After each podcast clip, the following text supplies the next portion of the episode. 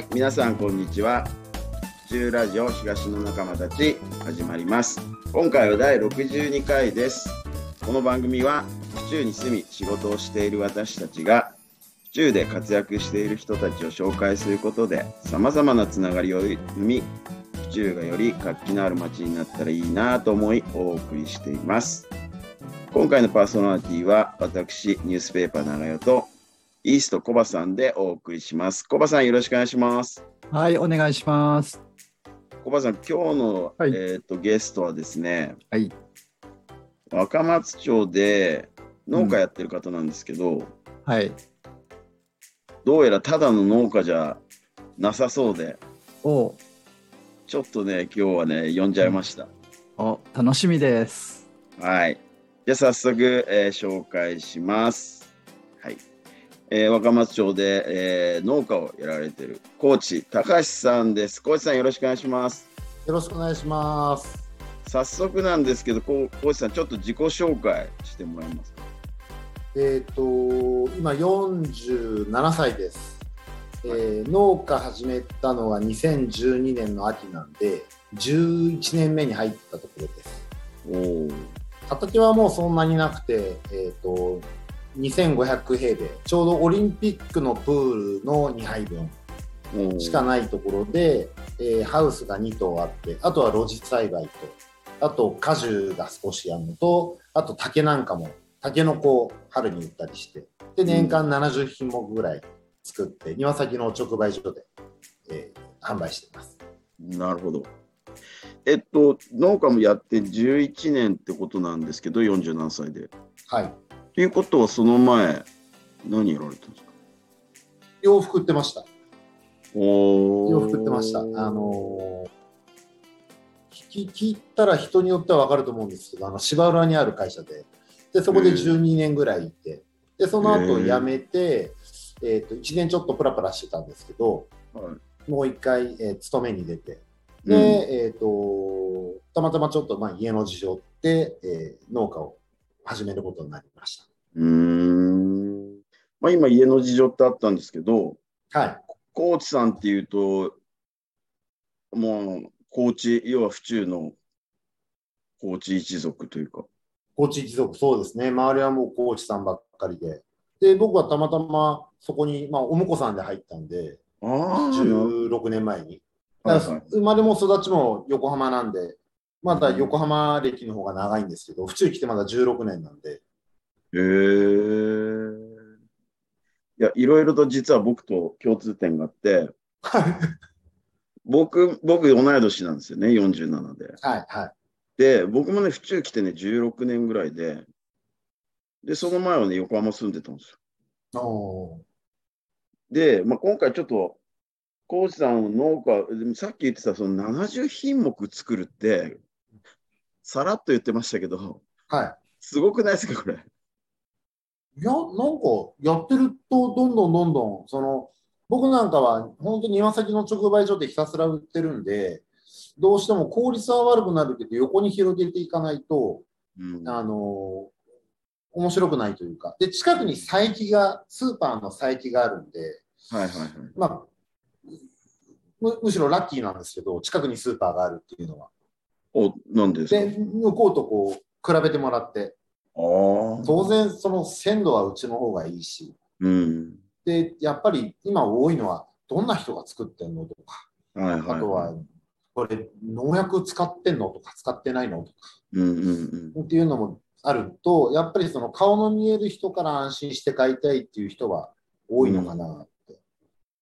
なるほどね。あの、エコ農産、東京都のエコ農産認証を取ったりだとか、あとはその安全に特化して、東京都ギャップっていう、えーそういうのも取ったりだとかして、うんなんか、あ、ここは、あ安全に、安全、安心して、安心して食べられるわーっていう感じ。うん。でも、こっちからすると、安全、うん安全にものを作ってますよ。よくあの、安心と安全って違うよねっていう話になるはあはあはあの、あ安全って誰がどう見ても安全。うん。例えば多摩川で氾濫が起こりましたって言ってこう、畑の上まで上がってくるのって絶対安全じゃないですか。うんうんうん。でも安心って、いや、上、2階に上がれば大丈夫じゃない。うん。安心の尺度ってそれぞれみんな違うと思うんですよね。うん。でも安全っていうのは誰がどう見ても安全。うん。で、それを、えっ、と、そういう東京都ギャップっていうのを取ったりして、うん第三者が判断するうん。ものなんで、だそういうのを、まあ、歌ってるつもりはないけど、やっぱり興味は持ってくれるし、うん。で、5認証とか取ってると、あ、ここって農薬が少ないのねとか、全全く農薬使わないわけではないんですけど、うん。農薬の使用回数を少なくしたりとか、うん。そういうことはしてます。なるほどね。その、あれですか、どこで、どこ行くと高知さんの野菜って買えるんですか？うちは、えっ、と、瞳街道と千軒山通りがぶつかるところに家があって、はいで、千軒山通り沿い、えっ、と、わかセブンイレブンがすぐ隣にあって、はいはいはい。で、甲州街道の方から来ると、新宿方面に向かって、まんまパスタが左側に見えると思うんですけど、そこを左に曲がってもらって、まっすぐ行ったところにあります。セブンイレブンのもうすぐ隣。ああ、結構なんか登り旗がいっぱい立ってるとこあ、そうです、そうです。あの、基本、カー木道でやってて、まあ夏とか忙しい時は毎日やってるんですけど、ろ。うん年末、夏、5、5、6、7、5、6、7だと年末はもう毎日やってるんですけど、うんで、上り旗がたくさん立ってる時はやってますよ。えー目印にしてます。え、じゃあ、直売所でしか買えない？直売所でしか買えない。あと一部、市内のレストランにちょこちょこっとオーダーが入ったら届けたりしてて。ええそうなんですね。それもなんかまた珍しいですね。うん、なんか、ねえ自分で値段が自由に決められるし、あの、うん。なんていうんですか、直売所だから安いっていうのはなんか違うだろうと思って。直売所だと全部100円みたいなはいはい、イメージがあって、まあそれぞれ皆さん考え方があってやってると思うんですけど、うんなんか僕は100円で売るってどうなのって思ってて、うん。その直売所だから安いって別に産地の方が手間かかんないじゃんとか。うん。だ送料がかかんない、輸送費がかかんないっていう意味では直売所の方が安いなっていうのはあると思うんですけど、うん。でも野菜を一個一個作るのって手間は産地だろうが、都心の農家だろうが変わんないと思うんで、うん。そしたらなんか適正な価格うん。変なものはだから売れないですよね。なるほどね。うん。まあ訳ありは訳ありで安くは売るし、うんでも、まあ、ちゃんとしたものっていうか、よく S 品とか A 品とか言ったりするけど、そういうものはちゃんとした価格で売ろうと思って。うん。でないとなんか、ね、つまんないでしょ。うん、農家も結構大変なんで草むしりも。はいはいはい。夏暑いし、冬寒いし。あー え、そうすると結構じゃあもう直売所には何種類ものこう野菜が並ぶって感じなんですか？多い時はそうだな。多い時は10、15種類ぐらい並ぶのかな。ええすごいな。ああ。やっぱりそれだけ、まあ、11年で、やっぱりそういうこう、なんていうかな、本物を売るじゃないけど、本物、さっき言ったその、誰が見ても安全っていうものを売ってきたんで、やっぱりそうやってお客さんがこう、当然リピーターみたいな感じでこう、どんどんどんどん増えていく感じですか？増えてくるのもあるし、一番多いのはやっぱりコロナの時かな。ほ20年の4月と5月に、いわゆるそのロックダウンみたいになって、う。はいはい。表に出るな、みたいな。はいはい。そうすると、そうは言っても、で、リモートっていうのもあの時始まって、はい。で今までその、ここに小屋はあるのは知ってたけど、野菜が並んでる時間に通ったことがないっていう人たちが、ちょうどこう、やってる時間、朝10時からやってるんで。うんうんうん。で、ちょうど4月に入って、タケノコが売り始める頃で、はいはい。で、あの年、当たり年だったんですよね。おお。で結構大きいやつを、千1本1500円とか2000 2000円、1800円ぐらいで売ってて。で、並ぶんですよ、人が。は朝、並んでくれてるんですよ。で、そうすると、歩いてる人が、え、これは、ここは何みたいな。ここソビエトじゃないですよねみたいなんでこんな人並ぶんですかみたいな。そうすると、その知ってる人が言ってくれてんですよね。10時までの間に。いや、ここでね、さっき掘ってたね、タケノコがこれから出るからって。おで、タケノコと合わせていろんな野菜がバーッと並んでるのを見てると、うん。あ、こういうとこなんだって。うん。それからついてくれた人も何人もいるし、うん。あとはその買って、お友達が来るからあげるのとか、ちちょっとお友達のとこに行くときにあげたいのっていう、まあ若い人よりかは年配の人多いんですけど、うんだそういう人があげると、この野菜どこで買ったの？ほほら、あそこにあるじゃないって言ってきてくれるとかっていうのはありますよね。えだから遠い人は本当に車乗って来てくれる人もいるんで、えー、すごい。車で。車に乗ってわざわざ、うん、来てくれる人何人 ?3 人ぐらいいるのか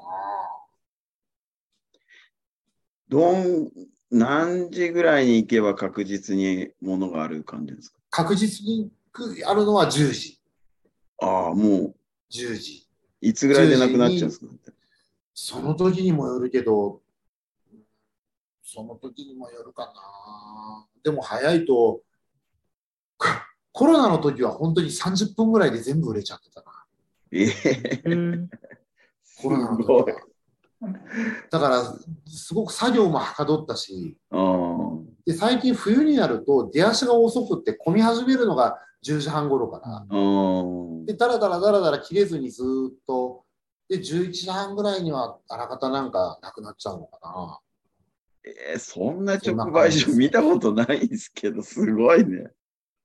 おすすめ、一押しの野菜って何ですか？まあもちろんね、全部が一押しなんだろうけど。あーえっ、と、その時々であるけど、夏はやっぱりトマト、おおハウスで作ってる完熟のトマトは一番人気があるかな。おで、あの、加温、あの、ハウスで温めてとかっていうことをしてるわけでもないんで、うん。皮がそんなに果肉の部分が厚くない。どうしてもハウスで作るトマトって果肉が厚くなるんですよね。は割れにくい品種にするから。い。うん。すごく糖度も高いんだけど、うんどうしても果肉の部分が厚くなる。でもはいうちのはそんなに気にしてないんで、果肉の部分がそんなに厚いわけでもないし、硬くはないんで、うん。で夏はやっぱりトマトめがけて買いに来てくれる人。あとはう、んそんなに作るの上手じゃないなと思ってるんだけど、枝豆なんかは、うん、人気があるかな。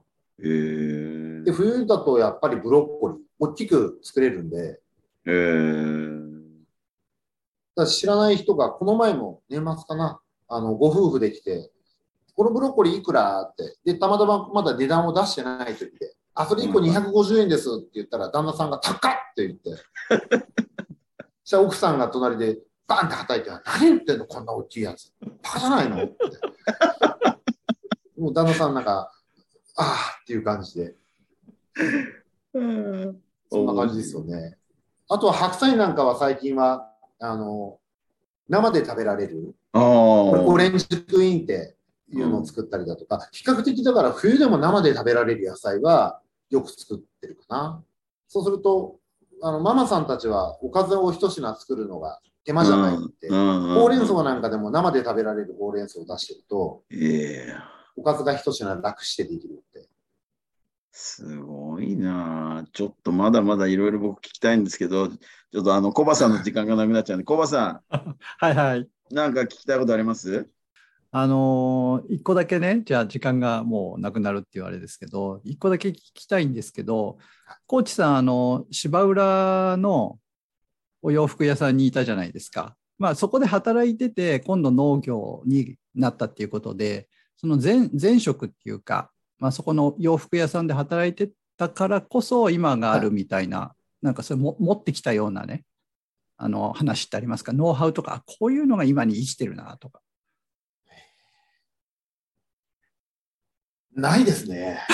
ないんだ。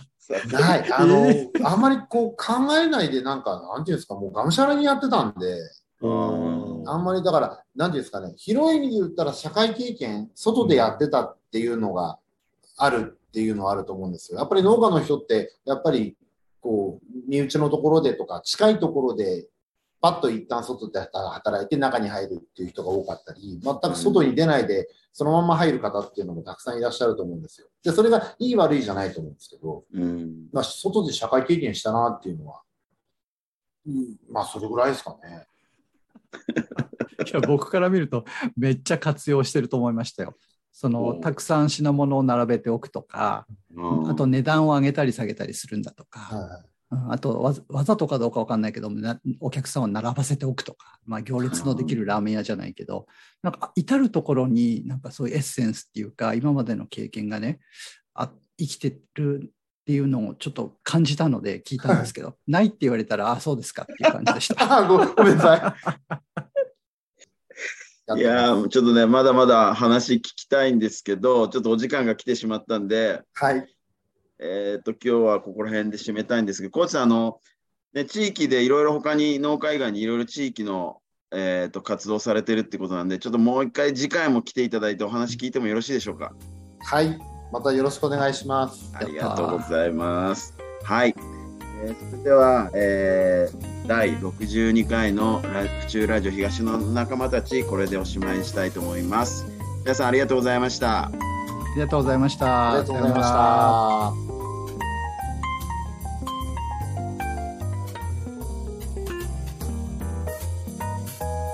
この番組は原田工務店ユーカリホームバーバー目覚み読売センター府中第一グーランジェリーテールビバンの協賛でお送りしました。